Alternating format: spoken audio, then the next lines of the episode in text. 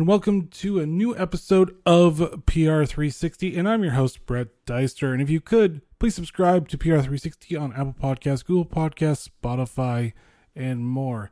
And this week, we have Chris Dickey on the show, and he's a veteran marketer that has founded the PR agency Purple Orange Brand Communication that is specific to the lifestyle branding. So we got a little lifestyle going on with us this week, and he's had over 15 years working for dozens of national brands. So welcome to the show, Chris. Hey, thanks so much for having me, Brett. And first question I ask all my guests is Are you a coffee or tea drinker? Oh, man. I, without question, coffee. I'm the guy who has a gram scale at home and measures out my coffee beans every single morning. Hmm. So you're the pour over guy, is what I'm hearing. Pour over guy, yeah. have one at home and at the office. Hmm. I only do it on the weekends because it does take a little while to do that. Yeah, but it makes such a good cup of coffee. Oh, agreed. I've turned people over to black coffee just by doing cold brew. awesome. So I take it you're coffee as well. Yes, I'm a huge coffee fan. Anyways, moving on to the lifestyle brands and what has been going on for 2020, which seems to be 2020 is like the foster child of like what years we don't want to have anymore, and how that has changed the landscape of lifestyle brands. How did the messaging pivot when all this hit all of a sudden? I don't even remember what was happening before March. I mean, I'm sure that there were problems in the world and we had like little mini dramas and crises, but gosh, the world changed in March and it's going to be changed for a while. What we found initially is we were a smaller player. We're a small shop. We have five people. We've been doing Purple Orange for 11 years now, so we have been around for a while. However, we've always been the lifestyle market is it's not necessarily like we're not a commodity, we're a luxury. And so I would say our pivot was all around how do we provide utility and comfort for customers during a time of really significant uncertainty and frankly despair for a lot of people. I think March and April felt very uncomfortable and just without precedent within our society and memory. And uh, people wanted to figure out, it all became about, I think, personal health and wellness during that time. And we were really battling with how do we maintain sanity in a closed environment? How do we maintain our income when everything seems to be shutting down? And we're also concerned about loved ones and everything else in the world. So I, it really did become about comfort and utility. And I think the big thing that we had to be careful of as a lifestyle industry was being tone deaf with our communications and just recognizing that people are going through a hard time and that maybe our widget wasn't what they needed right now, but maybe there was another way to frame the conversation or provide some kind of comfort during that time. And so, with that, I mean, lifestyle basically is a wide breadth of different types of industries. I mean, it could be about health, it could be about wellness, it could be about gym lifestyle and all of that. Did you pivot more to like educating on how to work out or stay healthy during the lockdown or similar to that? Did you have to pivot towards that and making sure customers were given information on how to be well? Yeah. So I guess to clarify, our agency more specifically focuses on active lifestyle and health and wellness consumer brands. We work with a handful of nonprofits, but we work with a lot of companies that you get outside with and you play with their products. So I actually live in Jackson Hole, Wyoming. It makes sense for a lot of our clients that we're based here because Jackson Hole's a, a big outdoor playground with the Teton Mountains and all sorts of stuff in our backyard. So we work with like ski brands and we work with a bunch of outerwear companies, basically stuff that you might find at REI. And so given that frame of reference, what we really saw with our clients was there's two types of buying habits in the last couple months, or at least April through May. And I would say the first customer that we saw was somebody who wanted to be better prepared and realized that this pandemic was changing life and they maybe couldn't rely on food systems like they used to and they were kind of concerned about just everything relying on all these third parties and they wanted to be more self-sufficient and so there was a certain preparedness there was a definitely utility to go buy outdoor gear at a time when they weren't sure if they were going to be able to get electricity and that that never happened but we did see that kind of rise in like home solar systems and things like that that would typically used in camping or being used in the homes and then i think the second one that was bigger and still very relevant right now is people self-rewarding and and focusing on their personal health and wellness. And so what I mean by that is that everyone was kind of going through a tough time and we were stuck at home and it doesn't mean that your bank account is rapidly diminishing and for some people certainly that was the case but I think for a lot of people who were previous customers in that kind of health and wellness category, they splurged and they would buy themselves something that was comforting or they felt like they had earned through this hardship. Mm-hmm. And I mean, was there kind of a pivoting message for lifestyle brands to be more centered around the communities that were based around these types of lifestyles through Facebook groups or whatever, or Nextdoor or whatever that was? Was there more push for that messaging instead of our products are awesome or our products will help you change your lifestyle? yeah, absolutely. All of our clients wanted to connect with their customers in a meaningful way, and they realized that they had already laid out this plan for 2020 and about half of it was going to go to waste. Basically, events, any kind of in person activations, in store activations, that stuff isn't going to happen this year.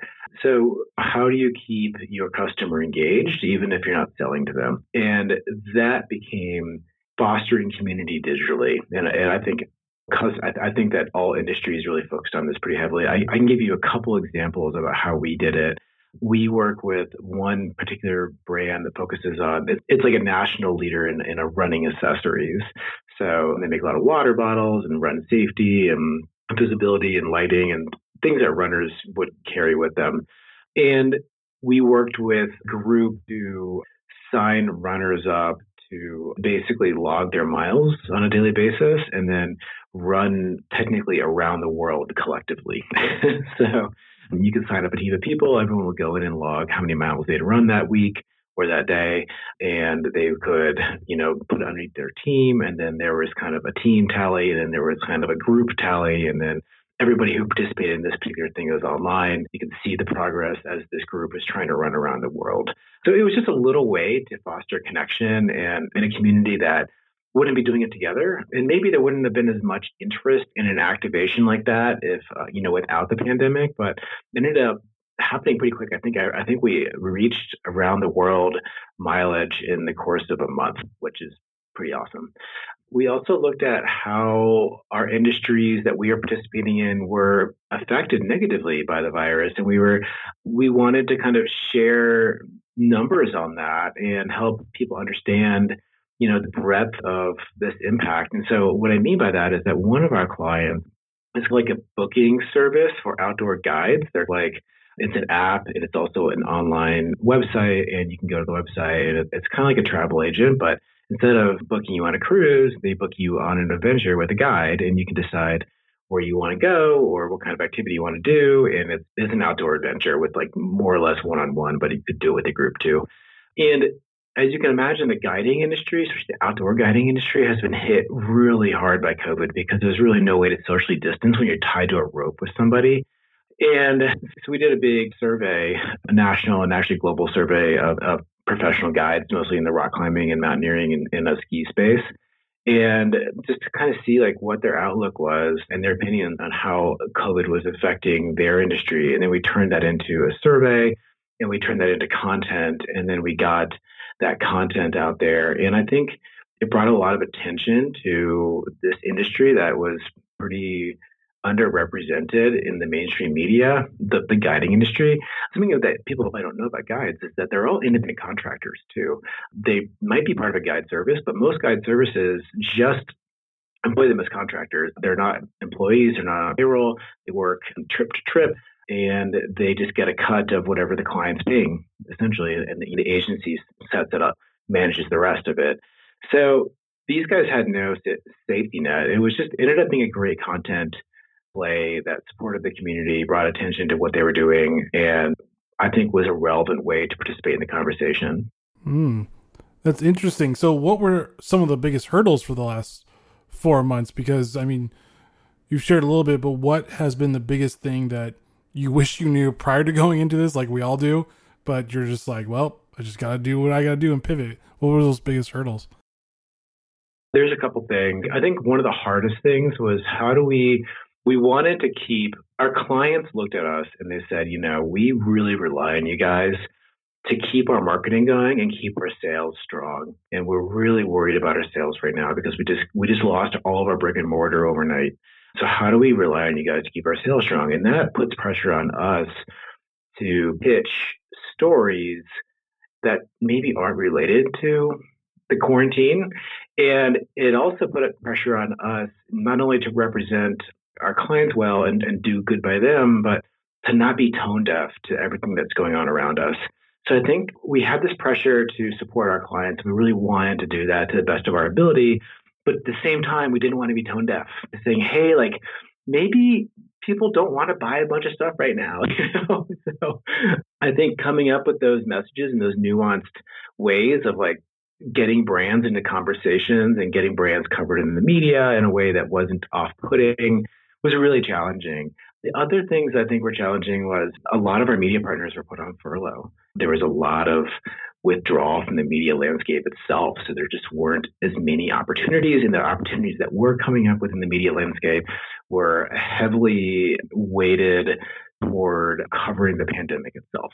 So anyways, it just it just quickly changed. The content of the conversation quickly changed to hard news. Before, where we were focusing on a lot of affiliate related media hits, now that just wasn't really what was selling anymore.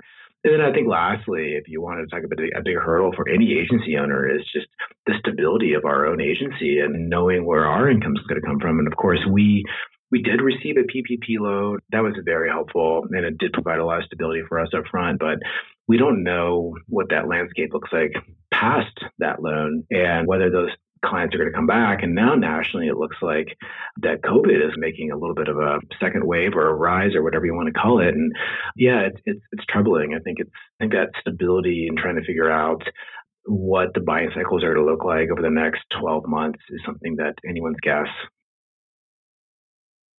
Hmm. And for the health and wellness brands or the lifestyle brands, how has live streaming changed the industry? Because it looks like some of the brands actually really focused or pivoted just on live streaming just to keep at least a, their own message or bring out their own message if the media wasn't doing it. Did you utilize that at all? We have, yeah. So going back to that client that is a booking service for guides, obviously they just got all the wind taken out of their sails, you know, for their summer season here, because that's just not what people are booking right now. They're not booking trips one on one with people. They're booking trips camping or they're going off on their own. They're definitely not doing a guided experiences. So we wanted to pivot on how do we, again, beyond telling that story about the guiding industry, what's another good way to kind of engage people? And so we started a webinar series where we elevated the stories of the guides. We just made it storytelling. It wasn't about COVID. It wasn't about trying to sell them anything. We just said, we're going to allow any guide that is registered through this client's website, it's called 57hours.com. Any guide can volunteer to put together basically a slideshow of their most epic trips. And these guys, if you can imagine world renowned mountain guides, they have some epic trips. So, um, just incredible photography. These guys are insane athletes, guys and gals. I think the very first one was about a guy who chartered a sailboat in Greenland or Iceland and took people out to these remote mountain fjords and went skiing. And you can imagine the photos of a sailboat parked in a snow capped mountain fjord with people skiing in the foregrounds were just insane. And so we kicked it off with that one, and then we've done several since, and they've all been maxed out, and they've gotten a lot of really good play. So, yeah, the streaming thing, I think the connection through digital mediums has been really powerful. Hmm. And even though we are somewhat reopening, but may not, but whatever it is, what are some of your initiatives or comms goals for reopening either the stores or kind of reopening lifestyle to be a little bit more outdoors and with people or one on one? How how have you gone about that? Yeah, I'd be cautious to call it reopening. I think that what we're doing is we're adjusting to the new normal. And I think that some people are reopening, but there's really not a lot of foot traffic right now, at least from, from what we're hearing from our clients. So it continues to be how do you meaningfully connect with people who want meaningful connection, right? Everybody wants it. Everyone's feeling very isolated right now. So, how do you facilitate that connection in a way that's safe and trustworthy and authentic? And for us, it is about focusing on I think personal wellness, respecting space, and respecting people's decisions. I think a lot of people have different decisions about how they choose to live their lives right now. There's I don't want to get into it, but it's like, do you wear a face mask or not? Well, that's a personal decision that you make every time you walk outside your house. So I, I think along those lines, we feel uniquely lucky that I get to work in the industry that is all about mental wellness and getting outside and connecting with oneself and, and nature. And none of that has to rely on crowds. Like, I think it'd be a very different challenge if we represented some event companies. So, getting people to go camping, I think camping is going to be huge this summer. I, I've heard that RV sales are way, way up right now. I live in Jackson Hole, Wyoming, which is a tourist destination. And I think a lot of tourism de- pretty hurting, but I can tell you that there's a whole lot of people in Jackson. and I think that's because Wyoming has a relatively low COVID 19 infection rate. And I think that people view Wyoming as a place where they can go and escape and be out in nature. So I do think there is some trends around that. I think that it's it's just about encouraging people to be safe and make good decisions for themselves and then facilitating those decisions through whatever our products are offering. Hmm. And how has the lifestyle industry changed, or at least the PR agency side? How has it changed since 2020? What do you see is going to be more future trends coming out of from all these types of events? I think a big thing is just being very empathetic with our marketing. I think marketing can easily be like a me, me, me kind of discipline. And I think that the strongest brands in the space have done a really good job with empathetic marketing, and that is understanding and responding to the needs of your customer and not just like telling your customer what you want them to know about you. So it's a very responsive form of marketing. And I think that PR can follow suit. And how do we tell stories that genuinely deliver value to the reader and aren't just about your client's key messages. And I think that's always incumbent upon a PR agency is to strike that balance and help clients understand how they need to evolve their messaging to be more listener friendly, if you will. But I think that's even more relevant now is is being empathetic to the community and their needs. So basically, it's gonna be like a new thing of empathetic marketing or empathetic messaging, is what I'm kind of hearing from you. Yeah, absolutely. And you can Google it and kind of see lots of different examples there. But I mean, ultimately, empathetic marketing is putting your customer needs recognizing that they're more important than your own and recognizing that you need to adapt to what they want to hear and not necessarily try to tell them what you think they should be hearing. And so it's very much of a, like a passive kind of listening position and then being very reactive and being very nimble to meet your customers where they where they are. Mhm.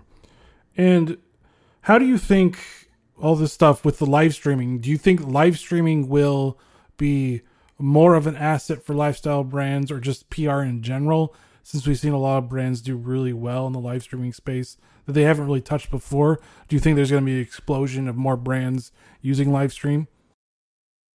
I think so. I think brands will use what, whatever customers are willing to to do. I think, frankly, this all starts with the fact that we were forced upon, like, like our agency's been using video streaming for years because we were based in Wyoming and all of our clients are all around the country. So that's a primary mechanism to just connect with our clients on a daily basis. But aside from that, we've done a lot of stuff on Facebook. We've done a lot of stuff. We haven't done a lot of Zoom before, so I think these video streaming platforms like Zoom are becoming more mainstream and people have that software on their computer and it's easier for them to access. I see a big thing that's happening is people doing exercise classes through live streaming and being able to connect with yoga through live streaming and not just watch a pre-recorded class, but be part of a real live class, but doing it in like the safety of your home. So I think there's all sorts of interesting applications for streaming. I think that it will stick to a certain degree, but I think people will be hungry for face to face connection whenever that feels like it's ready to be re- resume in full throttle. Mm. Sounds about right. I think we're all a little bit craving going outside and seeing people and not being so worried about everything. Yeah, I think there's something special to the camaraderie of like being in the room with a bunch of people who are working out together. There is kind of a group sense of satisfaction, but there's also people who, and my family falls into what falls into this bucket where we're just really busy we don't have time to drive to a physical building and walk in there just for an hour. So I think in those circumstances, I think there'll be both. I think that we'll be doing like live streaming of yoga classes with people inside the class, you know. So I think it's just going to broaden, hopefully reach more people that way. And I think that technology will continue to get better with live streaming as well. So it'll make it more accessible to more people. And do you think after all this stuff is over that lifestyle brands will actually have a stronger message of like, look at we've helped you guys out through the long haul. We wanted to make sure that you were healthy. We gave you amazing stories about how awesome people can do stuff even from their home or looking through live streaming as well. Do you think there's a stronger message for lifestyle brands after all this is calmed down?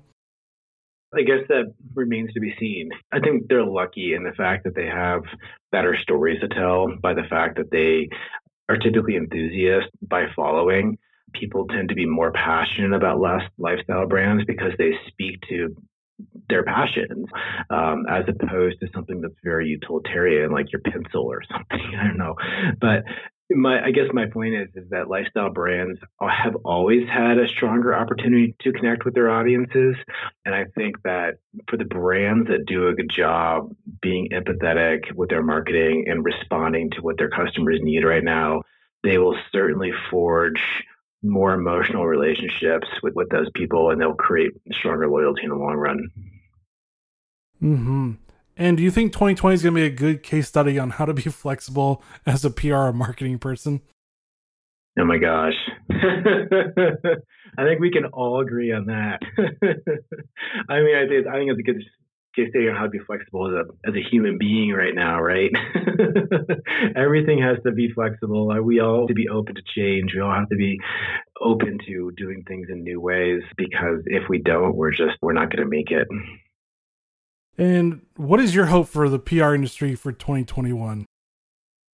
Well, you know, I I coming back to this idea of just being empathetic, I hope we can come out of this as better storytellers, and we've been challenged to evolve how we connect and tell our clients' stories. And we don't forget that because it's easy just to go back to those like key messages that your client wants to ram down everyone's throats about why their product is better than everyone else's. But ultimately, it is the goal and the job of PR people to take their clients' communications and make them relevant to broader audiences.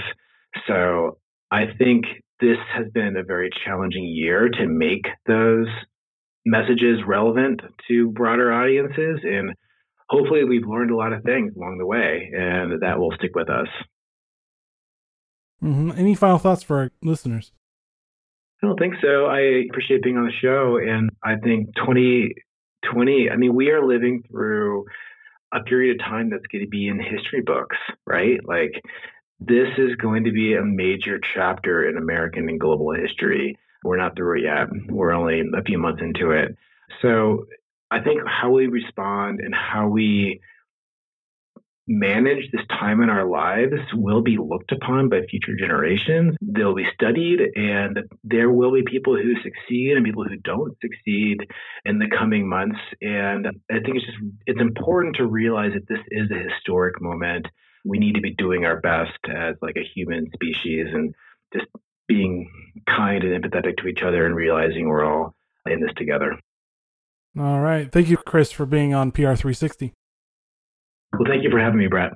And thank you for listening. And as always, please subscribe to PR360 on Apple Podcasts, Google Podcasts, Spotify, and more. And join us next week as we talk to another great thought leader in the PR industry. All right, guys, stay safe, get outside, and see you next week. Later.